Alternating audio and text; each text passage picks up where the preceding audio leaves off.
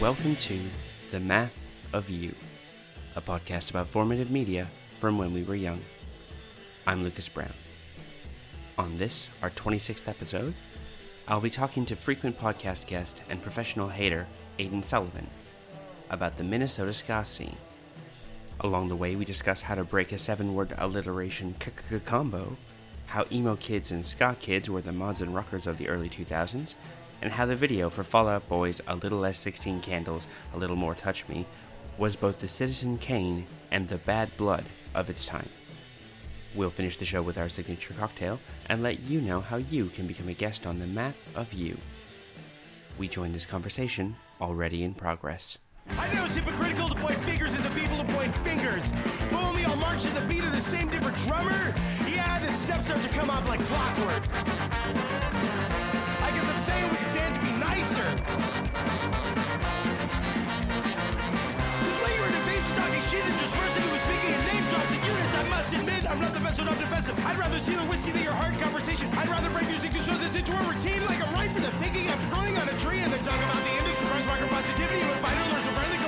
So, Aidan, for those who may not know you, why don't you tell me who you are and what makes you, in the words of Chris Haley, a beautiful and unique snowflake? well, I'm Aidan Sullivan. If you know me, you know me because I've guested on a bunch of podcasts like We're Rocket Ajax and Hard Times. I'm a frequent podcast guest. I don't have a podcast myself. I'm not a writer. I'm just a hangers on. Is You're a compatriot yes. or an accomplice. Exactly. If you follow me on Twitter, which you probably don't, I'm a I'm a hater. I'm going through a quarter life crisis. I bake a lot. That's me. That's me online. Offline, the aforementioned quarter life crisis is kind of all consuming, but I also volunteer with the Durham Crisis Response Center, which is a organization that helps domestic and sexual violence victims. So I'm a court advocate, which means I go to the courthouse, I help fill paperwork, I hang out with kids while their moms go testify. I'm a general assistant, and that's really cool. If you want to know more about that, you can go to durhamcrisisresponse.org or just Google it. That's what I would do. We'll put a link in the show notes because it's, it's a very good cause. Cool. So, Aidan, let's start at the beginning. Whereabouts did you grow up? I grew up in Minneapolis, Minnesota. I am fourth generation. My great grandpa's farm is now St. Anthony Village and Northeast Minneapolis there. So I am I am Minneapolis royalty. I get really mad at posers. you know, people people from Chanhassen or people from Edina who move into the scary big city and pretend they know what's going on. I have I have opinions on that. These people stepping into your yard. Yeah. it's like, don't even try. so here's the thing. I realized as you were saying that, I'm like, what do I know about Minnesota? I know it's cold. Mm-hmm. I know that the Minnesota North Stars used to be there before they became the Dallas Stars. Yes. Mighty Ducks was set thereabouts in around. And It was actually filmed there too. Oh, was it? Okay, cool. My favorite Ukrainian deli makes an appearance. Excellent. Mm-hmm. I know about Minnesota Nice, which is a thing. Mm-hmm. Which is so like okay. So 2 years ago I moved to the American South, which is my new adopted home. There was a lot of culture shock for me, but I I recently went back to Minnesota. I went to Minnesota about like after a year living in in the South. People in Minnesota are fucking rude as shit. Oh, wow. Like they are the rudest goddamn people. Like no one holds doors. No one says how are you? Like I was at a pizza place and some woman next to me got up and her bag swung around and hit me in the head and she didn't even acknowledge me. I was like, "Oh my god." Like Minnesota like Minnesotans are the worst. Like they're so rude. I, I'm like I can't I can't like I, I don't think I could ever go back and live there having lived in the South. People are actually nice here as opposed to in Minneapolis. See, it was funny because um, in at the end of last year, I went on a sort of a whirlwind tour of the states. We went to St. Louis, we went to Chicago, we went to Boston, and then to New York. And as someone who's worked in Australian customer service for more than ten years, I was first off blown over by how nice everyone in customer service is, and that's great. However, the ones that stick out, the ones that are not nice, the ones who are occasionally disdainful or surly or whatever, stick out like a sore thumb. Like I'm looking around and I'm just like, oh wow, like that's like that feels bad being served by someone who doesn't want to serve you, and. Of course, you know, I, I have no illusions. I'm sure the nice people probably didn't want to be there either. But and then, of course, I got to New York, and I'm like, oh, right. Maybe those other aberrations were like the norm here. Everyone's mean mm-hmm. in New York.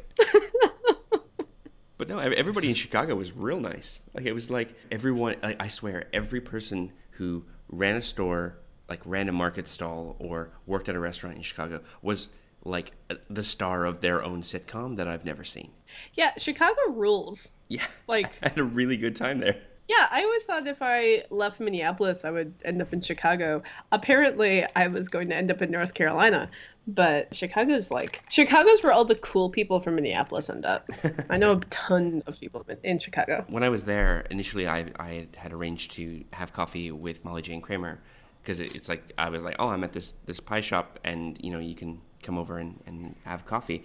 And she ended up taking Kimiko and I on this tour of Logan Square and being like, that's where the best tacos are. That's a secret bar. That's a slightly less known secret bar, so it's probably cooler. Don't go to that place, go to this place. Here's a gallery where you can buy an enamel pin of a tamale in a cooler because there are guys in Chicago that go around bars with coolers selling fresh tamales. and I'm just like listening and just like taking all this in. And we ended up at a pinball bar in Logan Square where I got to play the Lost World Jurassic Park, which I hadn't played since I was 15 and like the Spider-Man beat him up. And oh God, it's funny. I was just saying this to my friend Alex last night when we hung out.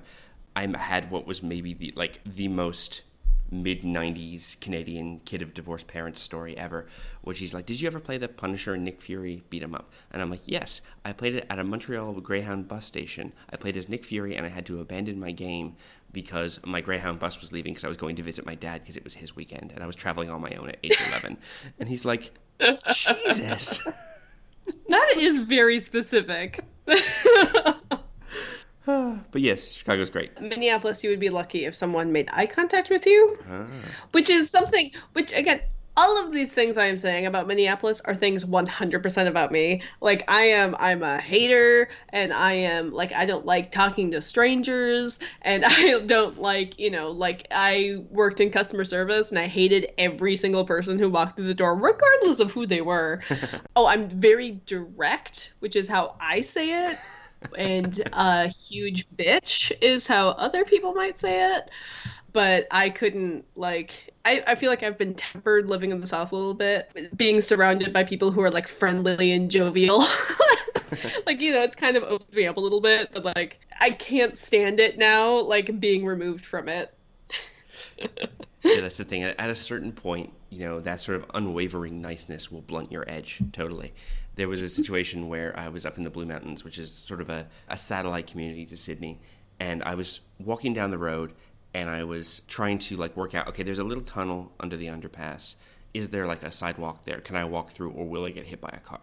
like just trying to gauge it. And it was a short little tunnel, only about you know like like ten feet or something. But it's like, uh, should I go around or can I just like duck through and hope no one hits me? And this guy pulls up and he rolls down his window and he goes, "Oh hey man, are you lost? Do you need some directions?" and I had to bite back my initial response, which was gonna be, "I don't need your help, dog fucker. I'm from the city." yeah And I just went, "No thanks, it's okay."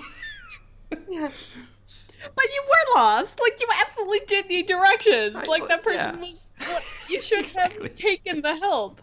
But i'm like totally the same way. Like if you know if i am in desperate need of help and so like some rando is like hey can i can i help you out? I'm like no i am a strong independent person. Like you cannot how dare you? In fact how dare you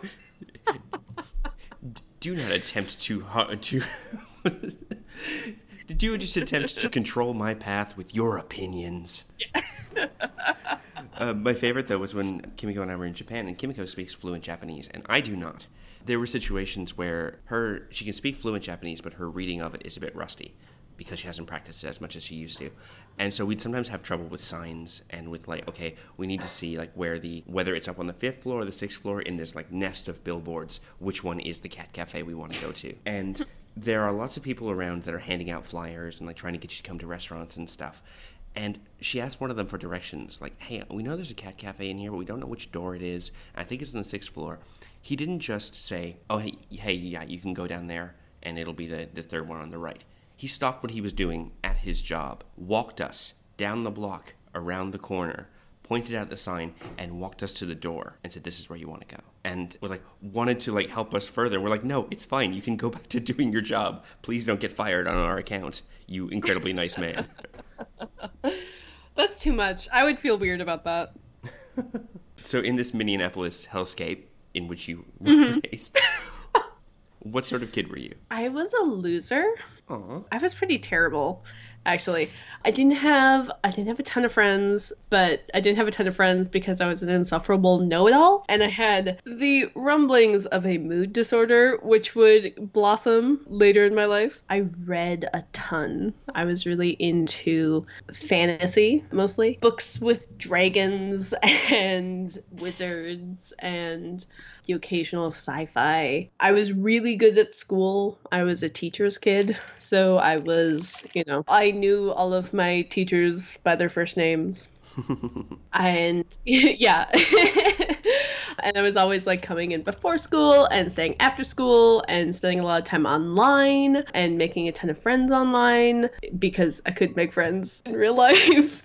oh, um, I spent a ton of time on the Harry Potter boards as a as a child, pre high school. Okay. The wild world of the Harry Potter forums.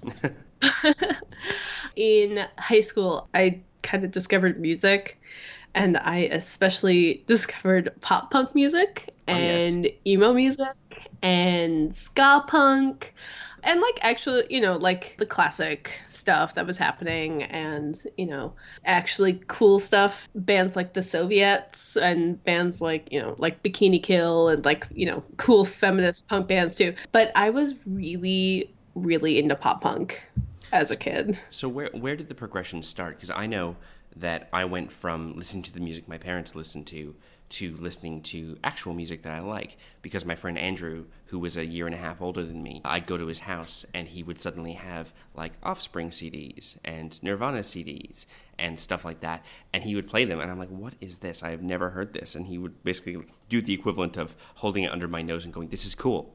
It's cool. You'll like this." that was like the beginning. Then I bought Green Day's Dookie and downloaded an MP, my first ever MP3 by the Ataris, which was San Dimas High School Football Rules, which I downloaded for the title alone and was really mad that it wasn't in the song because that's a Bill and Ted quote. And so that was my that began my slide. Where did it start for you? I really liked Linkin Park when I was 12 years old. I was like re- like I can't stress enough how terrible I was as a child. I have a lot of love for myself as you know uh, for my past selves but i kind of like i kind of want to like hug past me's and also like dangle past me's over a cliff right? Like they're all you know they're all terrible. So i was really into Linkin Park and i was really into like 93x which was the hard rock station in minneapolis in the aughts so i that's like for real that's how i get like that's how i got all of my music because i wasn't super plugged into you know i was a child. So i wasn't plugged into like online music communities and i wasn't plugged into like you know napster was before my time. So i just didn't that was not where i was. Yeah, it's like I think people forget how influential a radio station can be. right? Because especially if if you identify really strongly and that's your radio station because like I had my station when I was in university in Ottawa. And then when I came to Australia I used to just regularly visit their site read their top 10s and then go onto like Kazaa or LimeWire or something and just download a bunch of songs. Yep. just because they they had like of bands I'd never heard of. I'm just like well it's on the chart. Totally. So it's yeah what I should be looking for. That's where I first heard Green Day for the first time. And I feel oh. like Green Day was my intro into pop punk. Blink 182 is still to this day one of my favorite bands. they're still kicking They're so quintessentially teenage. And they're still quintessentially teenage, which is kind of fucked up because they're all like a million years old at this point. like they were old when I was a teenager. I distinctly remember asking for like Green Day's international super hits Ah, for my birthday one year. And I got it, and then I was listening to it in the car with my mom. yeah, I you know because that's where you like where do you listen when you're 13? What do you what do you you know where do you listen to things? Oh, it's like in the car, you know, hanging out with my mom because I won't get my driver's license until I'm 21. Yeah, I had the same thing where it's like we had a rule on road trips with my mom where it was like each of us got to pick a tape. Like mom would play something, and then Chantal would get to play something, and I would get to play something. And my mom would put on like Tori Amos or Loreena McKennitt, and my sister would put on TLC, and I would put on Green Day. and it's just like it's talk about three stylistic clashes there. It's like some rapid gear shifting to get from one to the other. Mm-hmm. And actually, was I come to think of it, it was probably unfair because that Green Day album was probably a lot shorter with those little two minute songs. My brother is three years younger than me. So mm-hmm. when I was, what, 13, he was 10. I remember I was getting like Green Day and Linkin Park albums at 12 or 13.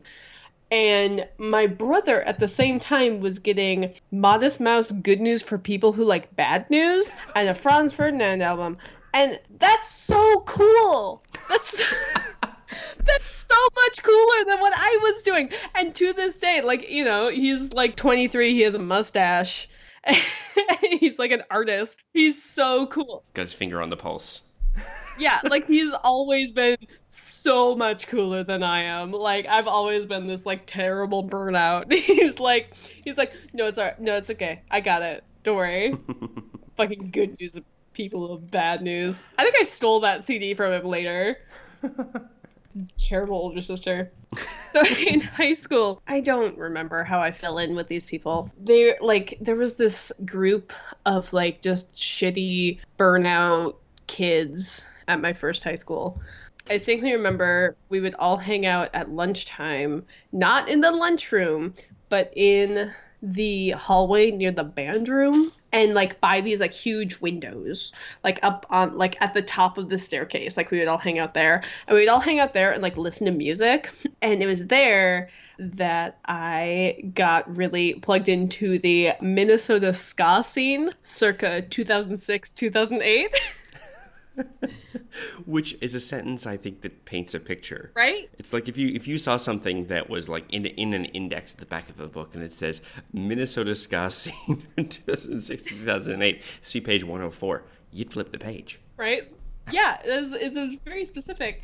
No, there was this bar. Well, it was more like a restaurant on the west bank of the University of Minnesota. And the west bank is also Cedar Riverside. It has a huge Somali population because the Lutherans, they go into war zones, they find refugees, and they bring them back to Minnesota. So that's why there's a huge Somali population. That's why there's a huge Hmong population. And actually, that voting bloc just elected the first ever Somali American legislator oh, wow. to the Minnesota House. There you go. Yeah, she's very cool. so in that neighborhood, there was a restaurant called the Red Sea, and they would put on ska shows. I don't know how that happened, like how they got plugged in with each other, but they did. And so we would go to this, it was, you know, we would get like hummus, and all of us were underage. I think that's why, because like they didn't require, because it was a bar. Mm-hmm but they didn't require like a drink minimum. And the ska scene was uh, very inclusive. but I, it was, you know, we would go like every week and just go to this bar on the university campus and see ska shows. And it was very like I saw do you ever listen to Streetlight Manifesto? I've heard some of their stuff, yes. I've seen them live like eight times. wow. because they would always come. It was like in like 2000, like there was like two years when I was in high school. All ages shows that would come through were like Streetlight Manifesto and Flogging Molly. Oh, that brings me back. oh, there in St. Paul there is Irish Fest. Oh boy. Which Flogging Molly has headlines a lot. Like a lot, a lot. All 49 of them. Yeah. so many musicians. I like I haven't listened to a Flogging Molly song in forever. They're really bad. They're not great. No, they or they, they had a formula and they just drove that formula into the ground. They did. Like hey, I can remember playing Tony Hawk and hearing Drunken Lullabies come on, mm. and I'm like, mm-hmm. this sounds like a Dropkick Murphys song. Only there's actual instruments being played, and, mm. and, wow, different chords. Go figure. And then I remember looking them mm. up, and yeah, being real into them for like 20 minutes, and then getting an album and listening to it and going, oh, this isn't really. Oh, yeah, I guess not. Flogging Molly has a song about how the Irish were slaves, like the Irish slave trade. Uh huh. They like they- yeah, like they definitely. It's called Tobacco Island, and Oh, it's I've heard that one. definitely look. It has a great beat. There's a great melody. My um iTunes has been the same iTunes since 2005. Okay. Like it, I've had the same library file, so I still have a ton of like you've listened to this song 200 times. Like I haven't listened to it ever. So I recently, like like the last time I I, I listened to it, which gosh, I mean it, it has to have been years ago. But the last time I listened to it, I really listened to the lyrics, and I was like, huh, okay. Th- this is definitely about how the Irish were brought to the Caribbean and enslaved. That's not quite historically accurate. And I don't like I had to then like I had to put I just had to put Flogging Molly away. you know, Th- thank you for your time. We'll be in touch. Yeah. Close the door. it's hard to come back from that. When once someone buy, buys into the Irish slave trade myth, it's hard to be it's hard to it, be like, "Oh, but they have other good they have other non-racist views." They have other views that don't, you know, marginalize people. It's like, "Oh, sorry." Yeah, I guess to, it gets to that point a bit. There's a, a Sydney band called the Rum Jacks who are sort of again that kind of Irish folk punk kind of sound. And they would they had a bunch of good songs and then something terrible happened where it turned out that oh by the way it was revealed that oh the lead singer, you know, beats his girlfriend and has been to jail multiple times for this and is just an alcoholic mess and I just went, "Oh, Ah, oh see, but that song's still really catchy." No, no. No. well, at least I, at least I pirated it. I didn't give him any money.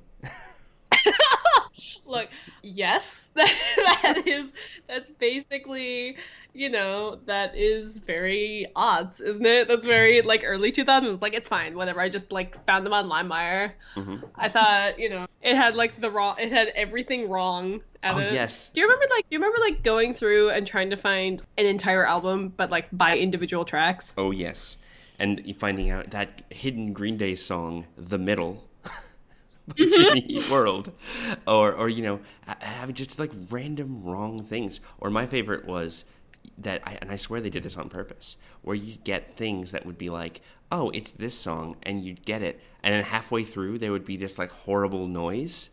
Like you'd get like the first thirty seconds, and it would go bleep and like blast your headphones off. And I'm like, oh, did a radio station release this to try and make you go, oh, that's a good song. Oh, I'm punished. Yep. I am slain, sir. I must go and find this legally. My favorite Gorillaz song is Sunshine in a Bag. I have really important news. I just found out that Minnesota Ska follows me on Twitter. Didn't know that. Did not know that at all. That they are still around and still putting on shows, including Rocksteady Breakfast, who have definitely been around for 10 years. Fucking Rocksteady Breakfast. Holy shit. Blast from Holy the past. shit, guys. guys, there's new shirts for Rocksteady Breakfast. There's so- God. I'm freaking out right now. Guys, just so you know, the Drop Steppers are looking for a new keyboardist because Brian Patterson has moved out of state. So if you know anyone interested in playing bubble organ, please hit up the Drop Steppers on Facebook. I can't promote this show on my Twitter now. I'm sorry, my man, but apparently Minnesota Ska follows me, and I can't like, I can't be like, hey, holy shit! I'm like looking at a picture of Rocksteady Breakfast. None of these dudes have aged well, at all. I thought you were gonna say a day, and I'm like, oh, they have that infinity No, formula thing, but it's like no. aged- They've aged. They've aged a bunch. There's like a lot of aging. They're all wearing fedoras. Oh no. It's 2017.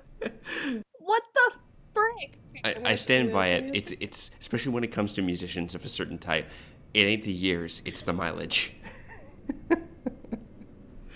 Oh god, this is nuts. Okay, I. Oh my god. I can't believe they follow me on Twitter. This is why I don't like any. I don't want anyone to follow me on Twitter. Oh wow! Oh wow! They're yeah. That's a oh that's a look. yeah, yeah. That's a look. That's a look that was dated in like ten years ago. Uh, the, the Mighty Mighty Bosstones called, and they want their look back. Oh my god. I can't believe this. Because I, I was just looking, because I was trying to remember the name. Oh, and of course, I just realized in this photo they have a Bernie 2016 bumper sticker on their on their monitor. Oh my god. Of course they do. That's the trifecta of Um, shitty dudes. Black shirts with red ties, fedoras, It re- shiny blue sunglasses, and Bernie 2016. I wish. Okay, look. Not to get not to get too political, but I wish that I knew any guy who was into Bernie still. Still. Mm. I'm getting married to a guy who voted for Bernie Sanders. It's fine. Who did not sexually harass a woman five years ago. Wow. I wish. I wish. I'm just saying. Based on this picture, there are three. That's all. Wow. That's all I'm saying. I know. It's bad. Isn't it bad? I wish I didn't know. Like, I wish I was like, oh, yes, of course. The left. They're all fine. It's not. It's really not. Anyway, I was looking for. I swear to God, I was just looking for if I can remember the name of this band. Oh, shit. Umbrella Bed. That was the name of the band. You have my attention. They are still playing shows. They're playing at the Nomad. I just Christ. And Save Ferris is still. Do, do you remember Save oh, Ferris? Yeah, do you remember yeah, that? of course I remember Save Ferris. Apparently, they're still touring that and the Voodoo Glow Skulls. Yeah, In Voodoo Glow case. Skulls. They, they came to Australia for one of the Black Cherry Halloween parties. That I, I was shooting it because I was there, like there with my camera, and yeah, I was like, holy fuck, the Blue- the Voodoo Glow Skulls. That's wow. I remember someone loaning me that CD and that CD not being good. and it was like because it was just like badly recorded. You know who was just in Raleigh? Who? Real Big Fish with Anti Flag. Oh wow. I think I would just be sad if I went to that show. Real Big Fish put on like w- genuinely one of the best shows I've ever gone to. Because there's so much, they're they're really fun. Although I only have one real big fish joke. Would you like to hear my real big fish joke? Obviously. What's the difference between real big fish and a rhino? I don't know what. A rhino has the horns in the front and the asshole in the back. That's pretty good.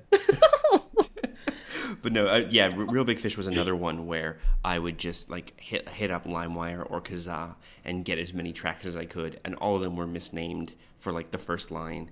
And like trying to put together, and they would be like wildly different compression levels. So if you burn them to a CD, one would be super quiet, and you would turn it up, and the next one would blow your eardrums out. what was your favorite Real Big Fish song? I got into them because of their appearance in BASEketball. So beer was on my list for quite a while because it was just Really, a. that's my answer too. Oh wow!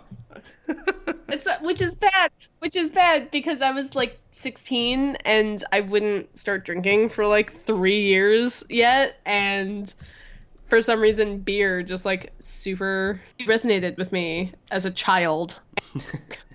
and that, and I didn't realize, but I had a real big fish song from a long time ago. Again, mislabeled with a different band's name on like a CD of like punk covers, which were all the thing in 1999. and like just a random burned CD that was just like, oh, here's a bunch of punk bands covering some songs that you know. Lots of lots of Me First and the Gimme Gimmes, and like again a little bit of Save Ferris in there, and Real Big Fish is Hungry Like the Wolf, which is Cool. so, so silly and so dumb. Real Big Fish's take on me was really um Oh yes, yeah, yeah, yeah. that was really popular in my house. My brother was like could just like hit that high note. It was really good. Ooh, nice. Apparently, apparently he still sings the original. Apparently, he is that is his go-to karaoke song now. Oh wow, And I- that's, I'm a, like- that's a tough karaoke song because it's not just the note; it's the sustain on that note. It is, and it, you know, Because Mort- Morten Harket, the singer from Aha, and see, you see, kids, I'm gonna get like real close. I'm gonna steal a move out of Chris Simmons' playbook and get real close on the mic here.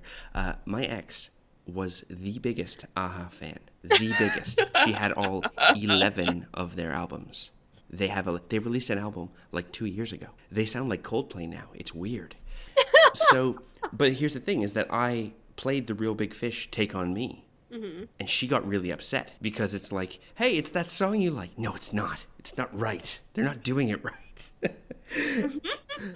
and and yes, so I know more than I should about Morten Harket, lead singer of Aha. Of course, he, he was also a dude that in an in, in an interview when he was asked what music he listens to, he said basically that he only listens to his own music. And I'm like, oh, oh. you're a dick. You're such a dick. I had to, you know, that Garden State moment where Natalie Portman puts her headphones on Zach Braff and is like, "Doesn't know this will change your life." It's the shins. Remember that? Yeah. Yeah, I actually had two moments like that in high school, probably because that came out right before I was in high school and like people thought it was a cool go-to move. The first was uh, freshman year when my then boyfriend, Mark, who is a lovely guy, we are still totally in touch. He put his headphones on my head and maybe listen to July July by the Decemberists Oh, okay. which is a pretty good song, pretty mm-hmm. solid. The second one was when this guy named Aaron made me listen to Streetlight Manifesto's "Everything Went Numb." See, you said you said Orin, and all I can picture is Orin, the creepy dude from Parks and Rec. Yeah, oh yeah, except not like he was like this short redhead who was like it was fine. He's fine, whatever. I'm not in touch with. I guess besides. Mark? I'm not in touch with anyone from high school at all. So I have no idea where Aaron is. He could still be playing the trumpet in a ska band. That's how he is in my mind forever. But I remember listening to this and like being like, yeah, this is exactly what I want right now. and him singing the lyrics along to what was playing in my like he couldn't hear the music but he just like had listened to the song one million times it was just so it was just like super lame but you know that's fine. There was this band that so there was actually um, a really genuinely cool thing about the minnesota ska scene was its commitment to all ages shows. Yeah, nice. Everything was being a shitty burnout. We could go to this place called the Twin Cities Underground, which was an all ages 19 and under club. And they did like lock ins and they had like your shitty band could play there without having to worry about like seven people buying tickets. It also like wasn't churchy, which was sometimes the problem with places like the garage in Burnsville, which is also in Burnsville if you're 15 16 and you don't have a car that's impossible to get to way out in the boonies. Or you know the red sea or the triple rock which is to this day my favorite venue. I've seen Art Brut there. I've seen the Soviettes there. I've seen streetlight manifesto there. Like quintessential shitty tiny punk club. NOFX did a song called seeing double at the triple rock. It's not my favorite venue I was just realizing. I'm thinking like, where do I know the name the Triple Rock? Where do I? It's it's from the Blues Brothers.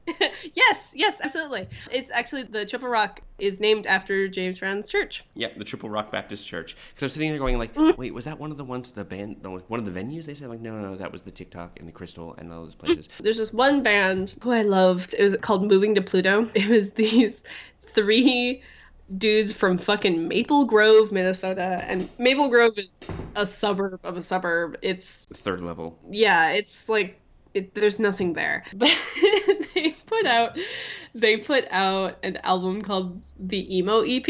Oh, that's the other thing. Like there was like a a lot of studio time available Okay. for these shitty teen bands. I knew some people who were in a band called Small Kitchen Appliances.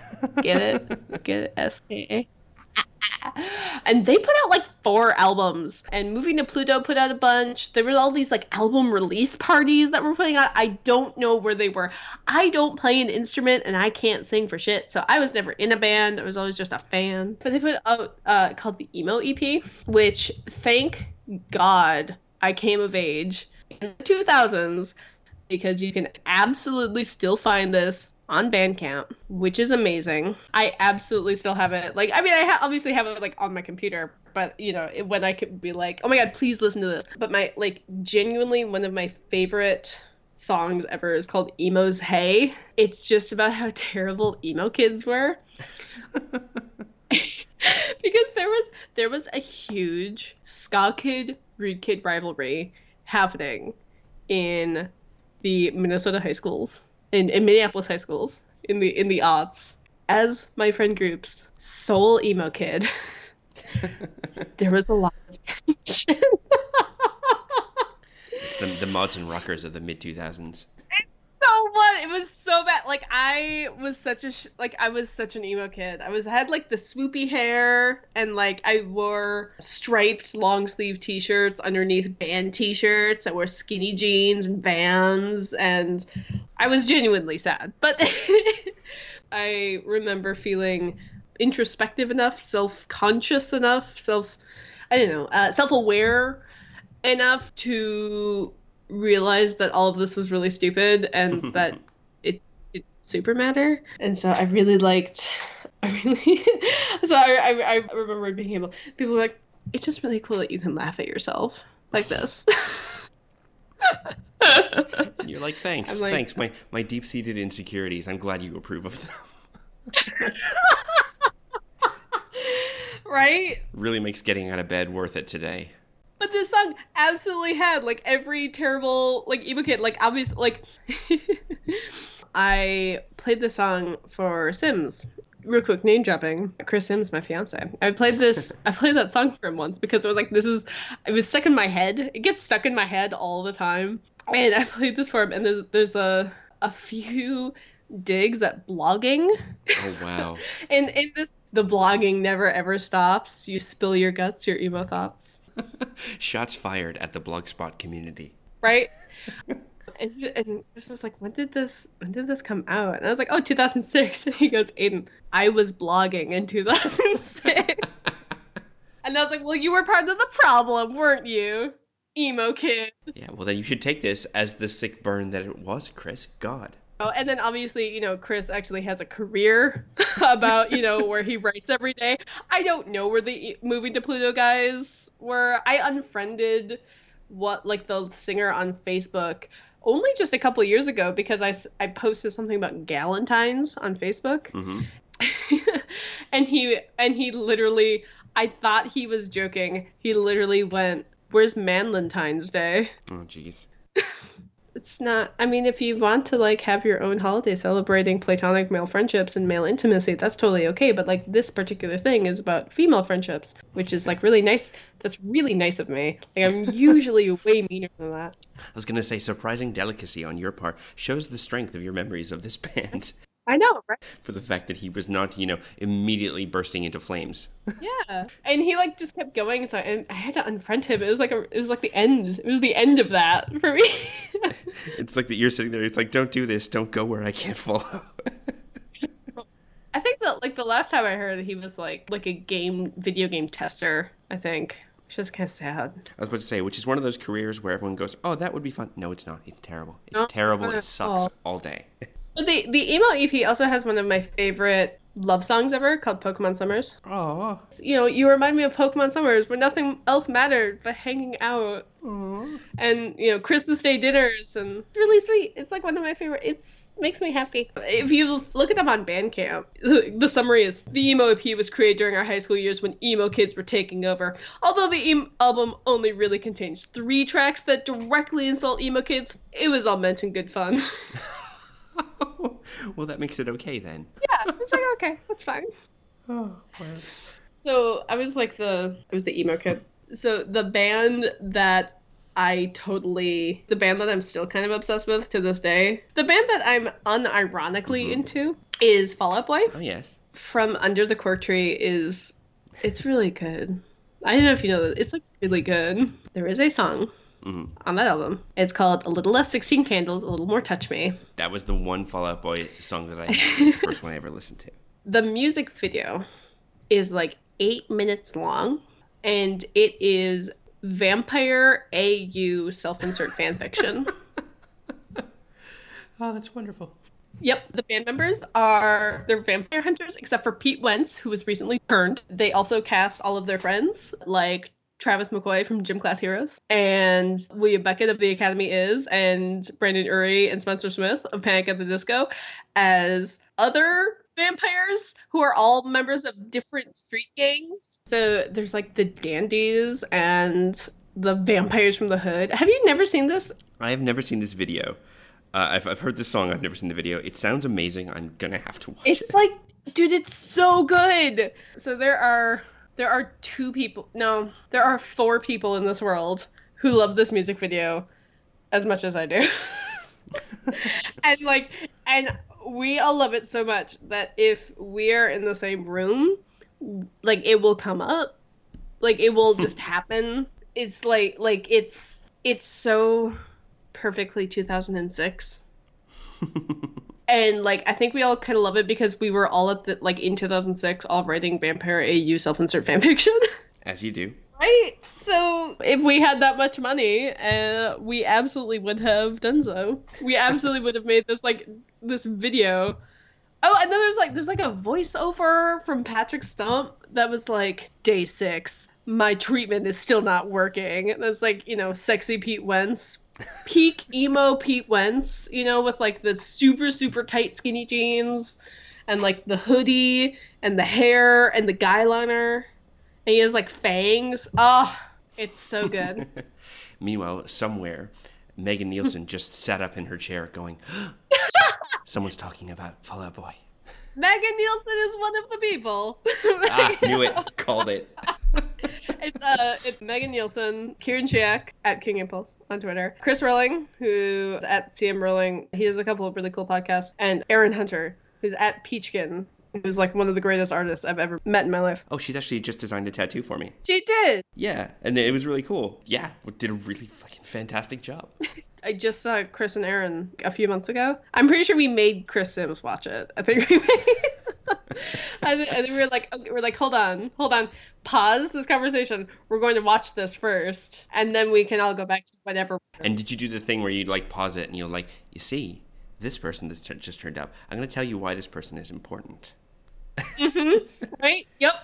Hey, um, like, yeah, like, oh, yeah, that's that's Panic of the Disco. Now, Brendon Urie was really like, he's really still the only member of Panic of the Disco left. Like, there's just like pop punk discourse still happening.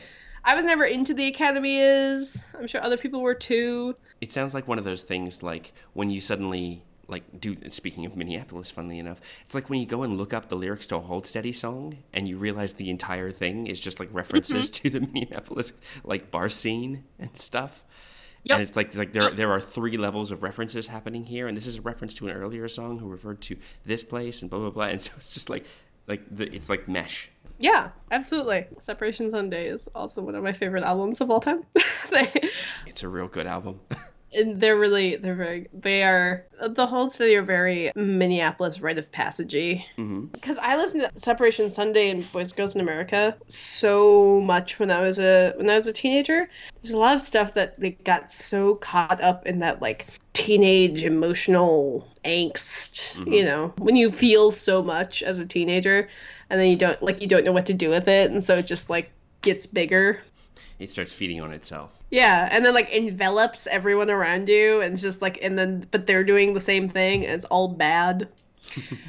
my little hood rat friend has one of my favorite alliteration runs in any song, which is City Center used to be the center of our scene. Now City Center's over, mm-hmm. and no one really goes there. And the idea that the word "over" breaks the alliteration run yeah. with the word "over," it's and so it's, good. A, it's like dropping off a cliff. It's it's such a like I, I remember like winding it back and listening to it and going, "Oh, that's clever." That's so good. I used to take the bus past City Center twice a day, and every single time I would sing that to myself. but like it got it got so tied up with this like you know that feeling of like being a teenager and everything you were experiencing is the worst thing that you've ever experienced. Yeah, to quote to quote Megan Nielsen, you were the only person to have ever felt loneliness ever before in the history of the world. Yeah, totally. I couldn't listen to the Hold Steady. I couldn't listen to Streetlight Manifesto. I couldn't listen to the Decemberists. There was a whole like so many bands. I couldn't listen to. There's this radio station in Minneapolis, The Current, which is a really good radio station. It's an NPR. It's all it's all music all the time, commercial free, and it's all you know. It's cool, right? Like it does like it, it does everything. It literally plays everything. But there was like I couldn't even listen to that radio station because the like it would just play all these songs that were super important to me back in the day. And like I just oh the replacements I couldn't listen to the replacements forever and and like it just it because it would just like bring me right back there which is like not awesome no there, there's definitely certain music where it's the equivalent of looking at a picture of yourself of a certain time yeah. and going oh christ what was i thinking Right? Yeah. It's embarrassing. I once told that to a therapist, and they're like, well, everyone thinks that. And I was like, well, that's not helpful. yeah, don't minimize my pain. right? like, I, I stand by it. The worst thing that anyone can say to you when you admit something bothers you or admit something is a problem for you is to say, well, everyone feels that. Because there's no way to ha- hear that. I know it's meant to be comforting. I've never heard it as anything but everybody else is dealing and you're not and it's just like, oh, it's the worst. Why would you say that? Right? Yeah, exactly. Someone once, probably a bad therapist, was once like, high school affects everyone. And I was like, well, I'm like thinking about high school a lot. And they're like, well, everyone thinks about high school a lot. And I was like, but how do people like function? and it's also like super lame to admit as an adult that high school still affects you, Yeah, yeah. I think. You don't want to be that person. Yeah. There's nothing more obnoxious than like the person who never left high school. Ooh, yeah. And it's like I feel like everyone cool had a really really bad time in high school. Yeah. Whatever that means for you, whatever that is. And I don't think it's I only think it's bad if you're letting it get in the way of your personal growth. Yeah. right? It's one thing to see it as a, a step on a journey. It's another where it's like it's a it's a stone on your back. I'm a total obsessor, right? Like I totally like like I said, like I couldn't listen to like all of this music until really recently when I like finally was like able to do it. And the way that I figured out how to do it was I was like, okay, the Hold Steady are too good a band to relegate to the graveyard of teenage emotion. This is totally going to bring up some stuff because music is really emotional and totally tied to memory. I'm going to every week that I get something good done, whatever that is. If it's like if I get some good volunteer shifts in or if I learn something new or whatever. If I like every week that I've done something that's good and about like personal growth and about building the life that I want, I'm like, okay, I'm going to listen to one of these albums. It's nice. and I'm going to let myself for an hour or two totally be sad about these really shitty things that happened to me when I was 16. It's really hard to be like a sad loser burnout kid and like I said I'm bipolar. So my bipolarity kind of surfaced at the tail end of my high school years then into college. That was really difficult and there was a you know and there was a lot of there was like really bad breakups and really bad friend breakups, you know, all of the things that happen to you when you're in high school. And so I kind of was like, okay, and then I'm going to let myself wallow in all of the sad stuff and then I'm going to process it. and then and I'm going to like write it down because that's how I process things. And then I'm going to be able to listen to the Hold Steady again because your little hood rat friend is a banger. It's a good song. Current me does not deserve what past me has given me. And so I I am allowed to work through that now. It's really great. That make sense? Yeah, it's really great. I mean, we, we were all broken by the world, what broke us, and I'll, I think I'll wrap it because I am looking at the time. But I had a moment where my friend Jen, who's a good friend of mine, and a very like fiercely intelligent, really smart lady, and we were like, it, like we were meeting up with people for drinks, and she's like, "Oh, I just need to stop at the the drugstore, the chemist, as it's called here, to buy something." And we popped mm-hmm. in, and I, I remember like I was kind of standing around and listening, and "Vindicated" by Dashboard Confessional came on the the PA. And I look over and I realize she's mouthing along to the words. Mm-hmm. And I'm like, I don't, Jen, I don't want to blow up your spot right now, but are you singing along to Vindicated? And she's like, shut up. No, I'm not. I'm like, no, no, no. It's okay. It's okay. This is great. So yeah, I think everyone's got a little bit of that in them in a way that is inclusive and not to minimize anything anyone's feeling. This is me giving you permission if you feel like you have some some sad teenage things that are still kind of bothering you. This is me giving you permission to this week to sort through them a little bit and think about them. No one ever wants to think about high school and like you know because it's like no one wants to ever think that it affects them, but it like totally does. Like shut up. It is a thing that happened. It's it's the first quarter to fifth of your life happens before you turn 18. Pretending that that did not affect you, that's fake. and then you can listen to ska music as an adult once you once you have processed your trauma. once you have processed all your sad, then you can come back to Streetlight Manifesto. As we all want to. That's the point of this, right? And I think that's all that you or I or anyone else can ever hope for. All right, Aidan. Well, if people wanted to attempt to embrace the hate and follow you on Twitter, where would they do so? My Twitter is at goodness Aidan, but if you follow me, you have to promise not to be like super weird. Fair call. And if people wanted to find the what was it, the Durham is it Crisis Response Center? I gotta say it right. Durham Crisis Response Center. DurhamCrisis.org. That's D U R H A M.org. Or if you want to get involved in domestic violence crisis response in your city, you can literally just Google your city plus domestic violence. That's how I got involved in it here. And it's a really good thing to do if you are, like me, are just totally freaked out by the news right now and like can't go on Twitter very often because it's just people screaming, finding something that's actually really helpful and tangible and someplace you can go where there's solidarity is really, really helpful. I completely agree. And I know there are a few around Sydney, like there's Lifeline and Beyond Blue and a few, uh, a few other places. I'll put some links in the show notes to some local places that people can volunteer if they want to. Well, thanks so much, Aidan. This has been fantastic. We've really been on a journey, I think. and this has been a lot of fun. Yeah, thank you so much for having me. I love like I never get to talk about my love of pop punk because I hang out with a bunch of olds who love comics instead of music. So, thank you for letting me talk at you.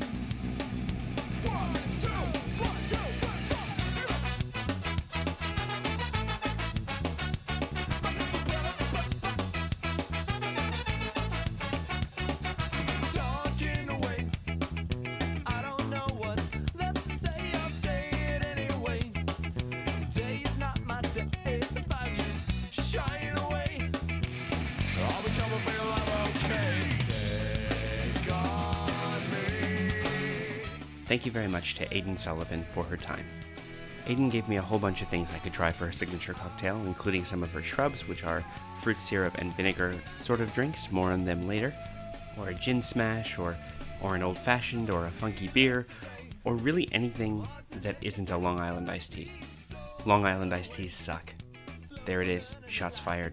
Sorry, everyone. But the one suggestion of Aidan's that really got my attention is that she said there was a local bar that made a spicy margarita that really got her attention. This got my attention too because I've had a lot of, dare I say, terrible spicy margaritas. The problem that a lot of places have is they will put actual chili flakes on the rim of the glass instead of salt. This is a dumb idea. Chili reacts badly when it comes in contact with skin, as anyone who's ever cut chilies and then accidentally touched their face will tell you. A chili flake rimmed margarita is a recipe for puffy lips and a bad time. Lucky for you, I've workshopped a solution. In a little mixing bowl, get 4 tablespoons of sea salt. Add in 1 teaspoon of sriracha. Mix it all around until everything turns kind of a pinky orange and there are no globs of sriracha left over. Spread it out on a baking tray and bake it at 200 degrees Celsius or 400 Fahrenheit. After about an hour, take it out of the oven and beat it up in a mortar and pestle, and there you go. You've got sriracha salt, and that's going to keep in your cupboard for like a month. Anyway, onto the drink. In a shaker full of ice, combine 2 ounces of tequila, half an ounce of Cointreau, 3 quarters of an ounce of lime juice, and half an ounce of simple syrup. And if you really want to kick up the spicy, use a quarter of a teaspoon of red pepper flakes and a pinch of chipotle chili powder. Run a lime wedge along the edge of your glass and dunk it in your sriracha salt. Strain into your prepared glass and garnish with a jalapeno slice. While it may not part the Red Sea, it will bring back memories of being dusted in the dark down at Penetration Park and getting plastered. It hurts, but it's worth it. Enjoy.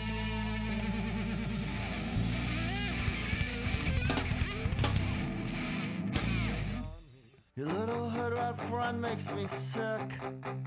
But after I get sick, I just get sad. Cause it burns being broke, hurts to be heartbroken, and always being both must be a drag. She's been calling me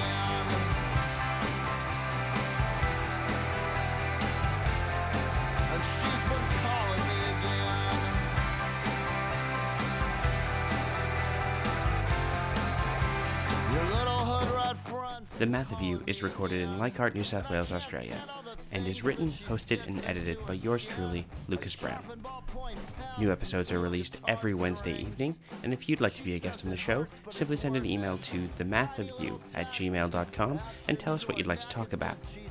You can follow the show on Twitter at The Math of You, and you can follow my wacky adventures at Lokified, L O K I F I E D, on Twitter and Instagram, or Lokified82 on Snapchat.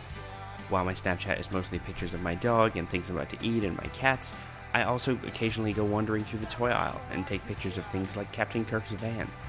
Yeah, he has a van. I don't, I don't know why. If you'd like to directly support the show, go to patreon.com slash Lokified. For as little as a dollar a month, You can get early access to episodes, physical mail, all kinds of rewards, and I would really, really appreciate it. If you'd like to support non monetarily, head on over to iTunes in the country of your choice and leave a five star rating. You can also leave a review, and I'll read it out on the show. If you like the music I play on the show, head on over to bit.ly slash the math of you with capitals at the beginning of each word and check out our Spotify playlist. I update it every single week with all the music I use in the show, including this song. It's your little hood rat friend. I asked Aidan if it was okay if I could put it in despite its previous associations, and to quote her, your little hood rat friend is a banger. Go for it. By the way, I normally include a few snippets of the early conversation at the end of the episode just as a bit of a fun stinger. However, I had 25 minutes of great conversation with Aidan, so I'm going to make a little bonus episode. You'll see it in the feed in a couple of days. Next week, I'll be talking to Luke Hare, co host of the Exiled podcast and Multiversal Q, about third party superhero media, aka how to get into comics when you can't get into comics. Join me, won't you?